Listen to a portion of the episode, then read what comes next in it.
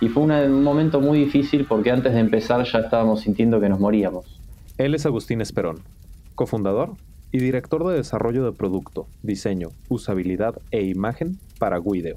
Y es algo normal, digamos que no, no es que uno enfrenta una sola situación de crisis en una startup, es constantemente. Y él es Fernando Sabre, director de operaciones. Fernando y Agustín son líderes en Guideo y gracias a contexto.com podemos conocer su experiencia con el manejo de crisis. Contexto va sin la E y se escribe contxto.com. Bueno, Video es una plataforma online, una herramienta online para crear videos en forma muy fácil y rápida eh, en la nube, no hace falta descargarse nada y no hace falta tener conocimientos previos de diseño ni de, ni de videomaking ni de animación. Los videos se pueden crear desde cero, completamente desde cero, o usando uno de los templates. Tenemos una galería de más de 100 templates o videoplantillas con relatos ya prearmados que se adecúan a distintos usos y los usuarios pueden editarlos, cambiarles textos, colores, imágenes, logos, música y hacerlos propios en muy poco tiempo. Eh, la verdad es que somos fanáticos de ahorrar tiempo a los usuarios. Así que eso es, es video. A veces decimos es como un presi para hacer videos. Hoy el video es muy necesario, es la mejor herramienta de comunicación que existe para una empresa y no queremos que nadie se quede afuera, digamos. Eh, hay agencias pequeñas o empresas o startups o empresas más chicas que no cuentan con un gran presupuesto y no por eso deberían no tener la opción de usar este tipo de herramientas. Originalmente, Video nace con tres integrantes. Agustín, un desarrollador y Agustín. Una, aclaración es que van a escuchar Agu, Agus, eh, que es, Agu es la persona, Agustín de Marco, la persona que tuvo esta idea inicialmente. Eh, nosotros decimos que queríamos tener algo en común con Apple y era tener dos fundadores con el mismo nombre. Guido, con tres integrantes y en plena etapa de lanzamiento, aprende el famoso cliché. Tener ideas es fácil, implementarlas no tanto. Y lo aprenden de la manera más difícil bien empezado el proyecto, todavía no teníamos ni una línea de código desarrollada, eh, solo papeles en la pared eh, y algunos, algunas presentaciones, poca plata en el banco, muy poca plata en el banco. Y en ese momento, eh, Widio éramos tres personas. Eh, ni Agu ni yo somos desarrolladores y no entendemos nada de código, absolutamente nada. Y esta persona, eh, en, una, en esa etapa bien temprana, bueno, decidió dejar el proyecto porque había muchas diferencias y demás. Tuvimos que ir a, resolver cómo lo, cómo lo implementábamos. Incluso íbamos a hablar con, con nuestros inversores que todavía eh, efectivamente no nos habían invertido y nos decían, bueno, realmente necesitan encontrar una persona que tenga la pata técnica, porque si no yo no puedo confiar en, en ustedes ustedes no saben programar. Así que bueno, eh, esa fue, fue muy, muy fuerte, pero decidimos que queríamos seguir y hacer lo imposible para lograrlo, así que pusimos un aviso en LinkedIn que necesitábamos un CTO, un proyecto que todavía no había ni arrancado, y que necesitábamos a alguien que esté igual de loco que nosotros para sumarse, sin certezas. Comenzando su startup, sin dinero y sin desarrollador, no habían terminado de construir su castillo y ya podían ver cómo se desmoronaba más rápido de lo que se construía. Yo soy César Miramontes, soy colaborador en contexto.com, productor de este podcast, y estás escuchando Entre Titanes.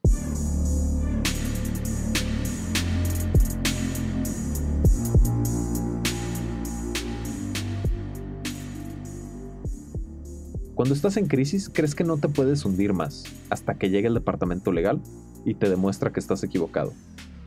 Más allá de que se estaba cayendo nada más y nada menos que la pata técnica en un proyecto que era fundamentalmente técnico, también hubo que hacer contratos de salida, abogado mediante, no, llegamos a un acuerdo con el CTO, entonces eh, él decide abrirse, fue bastante eh, duro porque él más allá de que se iba, impuso algunos marcos legales que, para, para, para nosotros, que era un emprendimiento así de grande, la primera vez que nos, que nos metíamos, como que fue muy, muy pronto, digamos, llegar a, una instancia en la cual haya que estar con abogados tratando de arreglar y, donde hubo que pagarle un dinero que, también era algo que dolía mucho porque no teníamos ni el MVP armado, estábamos ya pagándole a un socio para que se vaya. MVP, o Producto Mínimo Viable en español. Es la versión de un nuevo producto que permite a un equipo recopilar la mayor cantidad de aprendizaje validado sobre los clientes, con el menor esfuerzo. En algún punto de su vida, Steve Jobs dijo, Estoy convencido que la mitad de lo que separa a los emprendedores exitosos de los que han fracasado es la perseverancia. No, sí, y, algo que caracteriza a Agu es la perseverancia. Agu en ese momento se le metía en la cabeza que no podía, eh, o sea, más allá de que para este proyecto era, necesario, eh, él no iba a quedar, no se iba a quedar en paz hasta no conseguir a la persona indicada para ese puesto. ¿Y qué fue lo que hicieron para conseguir a esa persona que necesitaban? Se atrincheraron en una cafetería hasta encontrar a la persona correcta. Fue una cantidad innumerable de entrevistas, presentaciones y rushes de cafeína. El objetivo a toda costa era conseguir a alguien que se sumara y pusiera la parte técnica, porque en ese momento era el único elemento importante para seguir. No, no valía la pena hacer ningún otro paso sin lograr esa resolución. Era como quitarle una pata a una mesa y no va a haber mesa, digamos. Y nos internamos en un Starbucks, eh, en una cafetería, eh, un día entero a entrevistar gente hasta que dimos con, con nuestro CTO, con Fede, que bueno, realmente hizo un trabajo bárbaro y es parte de la razón por la que estamos hablando hoy. Está interesante porque pudieron haber contratado a cualquier desarrollador que parchara el hueco, llegar con sus inversionistas y decirles, querían un desarrollador, aquí está, pero eventualmente eso hubiera generado peores problemas en el futuro.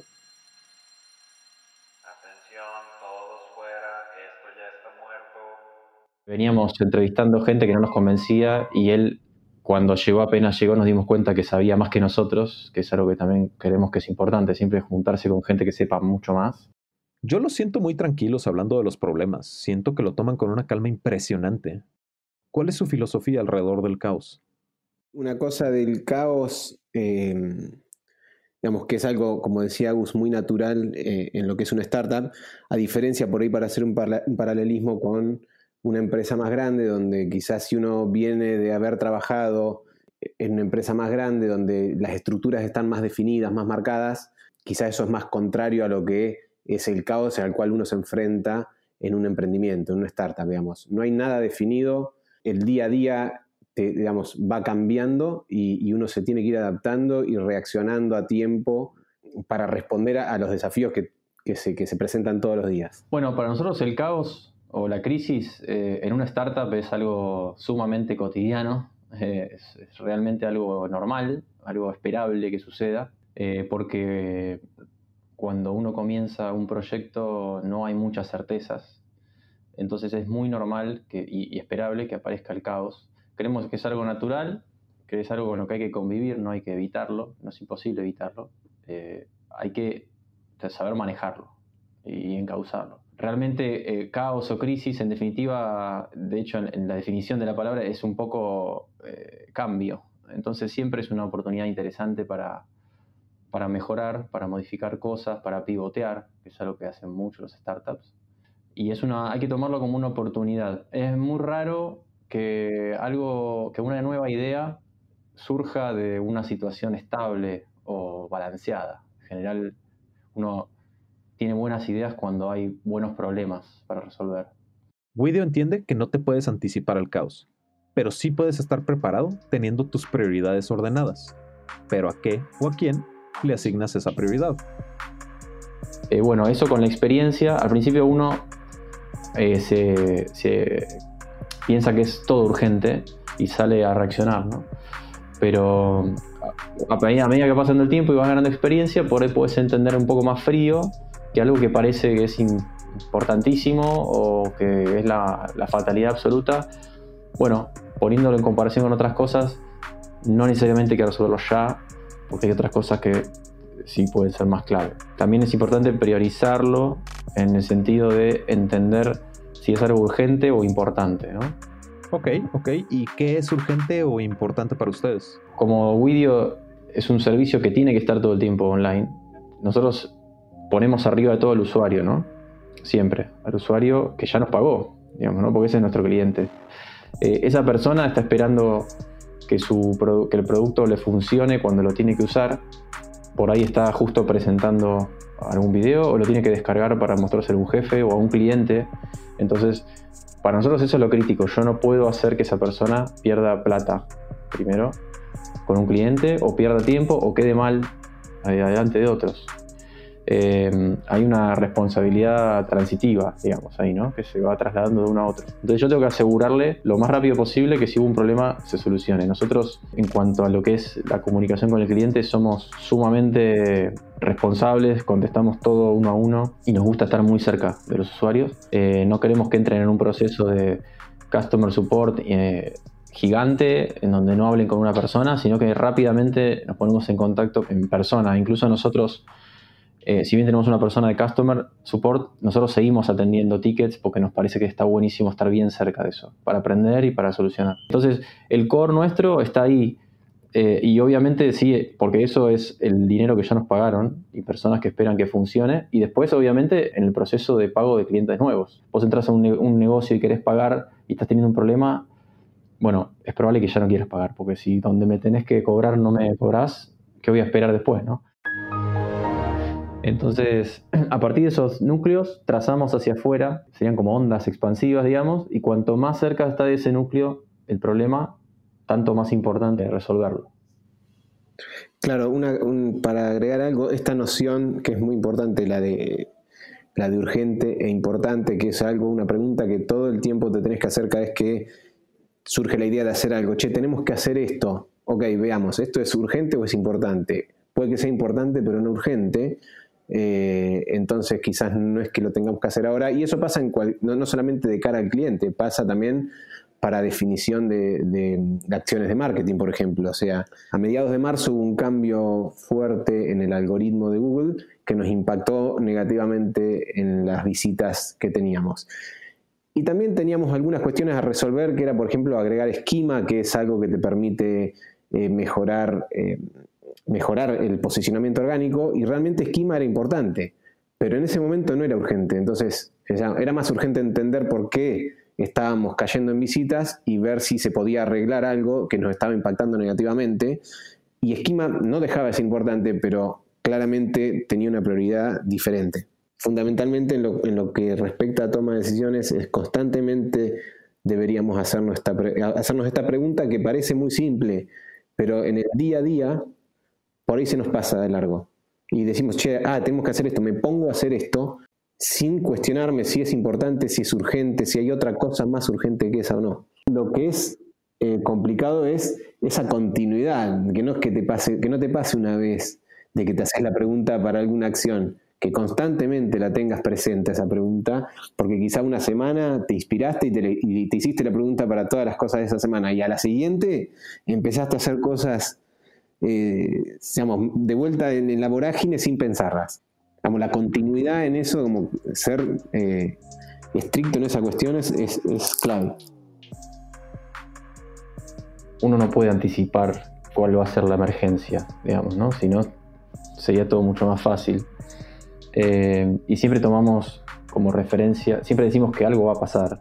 Este, hay que estar preparado porque algo va a pasar. a veces pensamos, bueno, se cayó Facebook, ¿cómo no nos vamos a caer nosotros? ¿no? O sea, hay gigantes que tienen muchísima, muchísima más infraestructura y así todos tienen problemas inesperados. Entonces lo que queremos que, es que eh, uno no puede estar preparado para la emergencia, sino que uno tiene que estar preparado para la reacción. O sea, tener la mayor cantidad de planes de contingencia posibles para que después de la emergencia la sorpresa sea menor o, uno esté más preparado para reaccionar en forma rápida. Entonces, no tenemos como una... Es imposible como planificar qué hacer en todos los casos. Sí, lo que hacemos es que cuando hay un caso eh, y lo resolvemos, tratamos de sentar un precedente en base a eso para que, bueno, primero cómo hacemos para que eso no pase otra vez o reduzcamos la posibilidad de que suceda otra vez al mínimo y si sucede otra vez, ¿qué es lo que vamos a hacer para que rápidamente se revierta? Hablando de precedentes, antes de conocer el momento más difícil del emprendimiento de Guido y que casi les cuesta todo su capital, escuchemos unas palabras de nuestro patrocinador.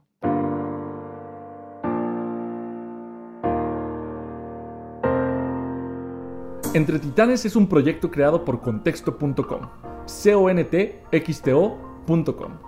Te invitamos a suscribirte a nuestro newsletter en el cual encontrarás de forma semanal tres apartados, las noticias más importantes de la semana, un perfilamiento de startup y un mapa de mercados sobre diversas industrias. Suscríbete y descubre lo que está sucediendo en el mundo del emprendimiento y tecnología en América Latina.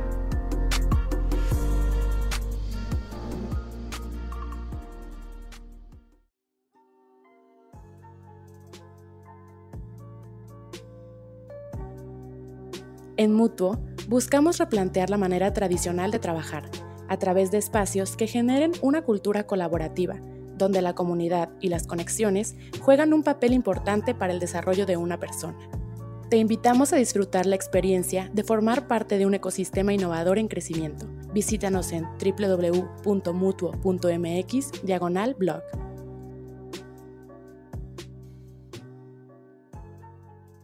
Hasta este punto, Guido sabía que sus usuarios eran el foco de atención y en caso de emergencia, a ellos son los que tienen que atender primero y de manera inmediata. Pero como menciona Agustín, nunca sabes cuál será la emergencia y en ese momento el cliente estaba salvo, pero sus empleados no tanto. Nosotros entramos eh, en lo que decimos como el caminito del startup, ¿no? Es decir, bueno, Capital Semilla, contratamos un montón de gente, ponemos una oficina, eh, hacemos asado todos los viernes, tenemos sala de ensayo, qué copado todo. Eh, y empezamos a gastar mucha plata y, y empezar a reclutar muchos recursos, pero no estaba muy claro eh, a dónde estábamos yendo. Estábamos más que nada apuntando a una serie A, entonces trabajamos para tener ciertos números. Veníamos con el chip de que teníamos esa inversión que habíamos conseguido y había que gastarla para lograr los números que atraigan a los inversores de una serie A, digamos. Y ese era el chip en la cabeza que teníamos. Entonces no nos importaba el profit, no nos importaba ser rentables. Eh, o, no lo perseguíamos como primer objetivo, digamos, logremos rentabilidad, que la empresa sea rentable para después seguir escalándola, sino escalemos por más que no seamos rentables.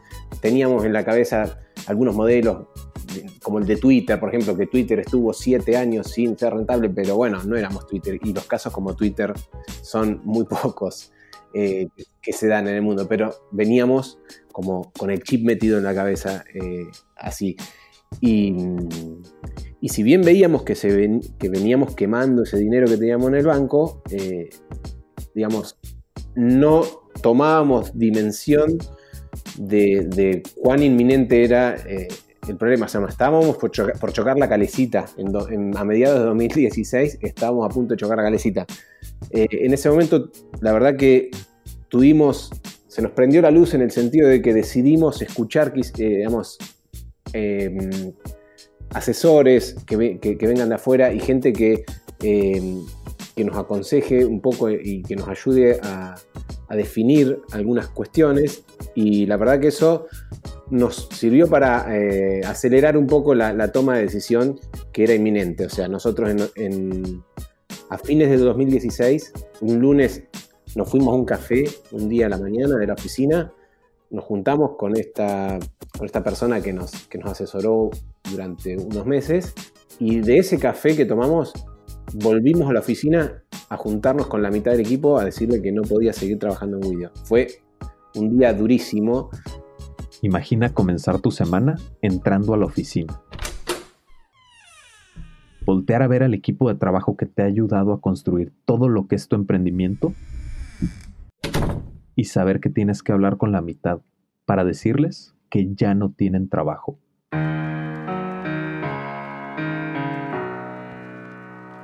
Ahora, viéndolo para atrás, si no tomábamos la decisión en ese momento, probablemente hoy Widio no existiera, nos hubiésemos chocado contra la pared. Que bueno, si bien fue muy difícil, gracias a la cultura que habíamos creado en Widio, gracias eh, a, la relación que teníamos con las personas. Nosotros siempre fuimos muy transparentes en decirles que esto era una startup y que no había nada garantizado. Eh, cuando las cosas iban bien las compartíamos, cuando iban mal también las compartíamos con ellos. Entonces, de algún modo eso nos facilitó em, enfrentar esa situación, pero de todos modos la verdad que fue una situación muy difícil. Eh, por suerte salió bien, de hecho hoy seguimos con muy buena relación eh, con todas esas personas que lamentablemente no pudieron seguir eh, trabajando en Widio. Pero fue, yo me acuerdo, fue esa mañana de ir al café y volver a la oficina sabiendo que íbamos a entrar a, hablar con la mitad del equipo a decirle que no seguían, digamos. Y si bien nosotros éramos transparentes, yo no creo que ninguno esa mañana estaba esperando que, le digamos que, no iba a poder seguir trabajando en Widio. Fue cuando se tomó la decisión, fue bueno, vamos a, comunicarla ya, no estemos dando vuelta un mes y medio con esto en la cabeza, eh, a ver cómo la encaramos. Hay que ir hoy y hablarlo. Wideo acepta su realidad y la afronta. No postergan el problema dejando que la burbuja se haga más y más grande hasta que explote. Y justamente, lo más valioso del viaje es la experiencia. Pero también con esta, con esta crisis que pasamos en ese momento, aprendimos mucho a eh, buscar siempre una opinión de alguien que, esté, que no esté tan metido en el día a día. Eso es muy importante porque siempre alguien que, no, que no está contagiado con ese día a día tiene una visión que, es más general y que te, ayuda a ver desde otro ángulo algún problema que, te esté pasando. Eh, tal cual. Eh, y eso siempre lo tratamos de mantener, siempre de estar Vamos, no somos tímidos en el, en día a preguntarle a alguien cómo ve algo, eh, ni tampoco tenemos el ego diciendo, che, pero a mí qué me van a venir a decir de mi negocio si yo estoy todos los días acá trabajando. No es así. La gente que está afuera y que no está todos los días trabajando ve cosas que vos no ves. Y eso es lo más bello del caos. Una vez que se extinguen las llamas, en las cenizas queda el aprendizaje. Lo que uno saca de esas experiencias es siempre eh, la oportunidad de mejora, ¿no? Como frente a una crisis poder hacer algo que no solo eh, resuelva el problema, sino que sea superador de lo que había antes. Los músculos, cómo funcionan, ¿no? Que vos para tener más músculo tenés que forzarlo y llevarlo a un extremo superior, ¿no? Como levantar más peso del que podías. El músculo se lastima e incluso sangra por adentro y después tu tejido genera más, no para arreglarlo, sino para que la próxima vez tengas el músculo necesario para ese mismo esfuerzo. Creo que pasa lo mismo, es tratar eh, no de resolver el problema solamente, sino de lograr algo que funcione mejor de lo que tenías antes. Creo que la capacidad de reacción y, la, y, la cabeza de análisis de, los problemas en nosotros maduró mucho. Creo que estamos mucho más preparados que antes. Eh, sabemos que, que, hay problemas que antes creíamos que eran, digamos, imposible de resolver o, que, lo más probable era que después de, una situación así no se podía revertir o salir con el negocio a flote. Hoy, al haberlos pasado, eso pasa en cualquier lado. Digamos. Yo surfeo y, también te parece que si te, que si te agarra esa ola, digamos, no salís más de, abajo del agua. Hasta que te agarra y ves que salís digamos. Y, entonces superas ese momento, eh, esos miedos de decir, no, si, si, nos pasa esto, estamos, estamos fritos, no, no salimos más. Y estas experiencias como que te preparan para, para, darte cuenta de que sí se puede salir, de que no, no es el fin del mundo. Finalmente, Guido cosecha el fruto de su aprendizaje y hasta el día de hoy se mantienen alerta para cualquier situación. Si bien no pueden evitar el caos, sí lo pueden resolver de la manera más fría, metódica y calculadora posible. Eh, a mí me hubiera gustado que me. Sí, que me, avisaran, más que me avisaran, que me alarmaran frente a, que cuando uno consigue inversión rápidamente, eh, sin haber empezado, que es lo que nos pasó a nosotros, hacíamos, presentábamos ante inversores y, nos daban mucha plata, es tener claro para qué quiero esa plata y si la necesito o no la necesito. Eh, porque eh, es un dinero que vino en una forma relativamente sencilla eh, y eso hace que no te duela después tanto utilizarlo. Realmente cuando estuvimos con, con poco dinero en el banco fue cuando creo que trabajamos de la forma más racional, porque ahí lo cuidas un poco más. Eh, así que desde ese lado, eh, siempre mantener una metodología de trabajo lean, o sea, de experimento, validación, iteración, bien, bien de a poco, y tratar de validar lo antes posible que hay alguien dispuesto a pagar por tu producto. Si es que tu producto se basa en un modelo de dinero, ¿no? que hay gente dispuesta a, a registrarse, anotarse y hacer algo lo antes posible. Eh, y después, por supuesto, estar dispuestos a cambiar eh, todas las veces que haga falta sin apego a nada, porque uno, uno puede tener una visión, pero al final el mundo es el que te dice si tu idea sirve para algo y si hay alguien que la quiere usar. No tiene sentido eh, apegarse, ¿no? Como decir, esto es una gran idea y vamos por acá y esta es mi, visión y no me importa nada porque bueno, eso puede ser justamente lo que te haga eh, no existir. Ese fue Guido, una startup que tuvo que apagar fuegos desde el primer día, una startup que tuvo que deslindar a la mitad de su equipo y que gracias a sus problemas hoy están más preparados que nunca. Yo soy César Miramontes y esto ha sido Entre Titanes.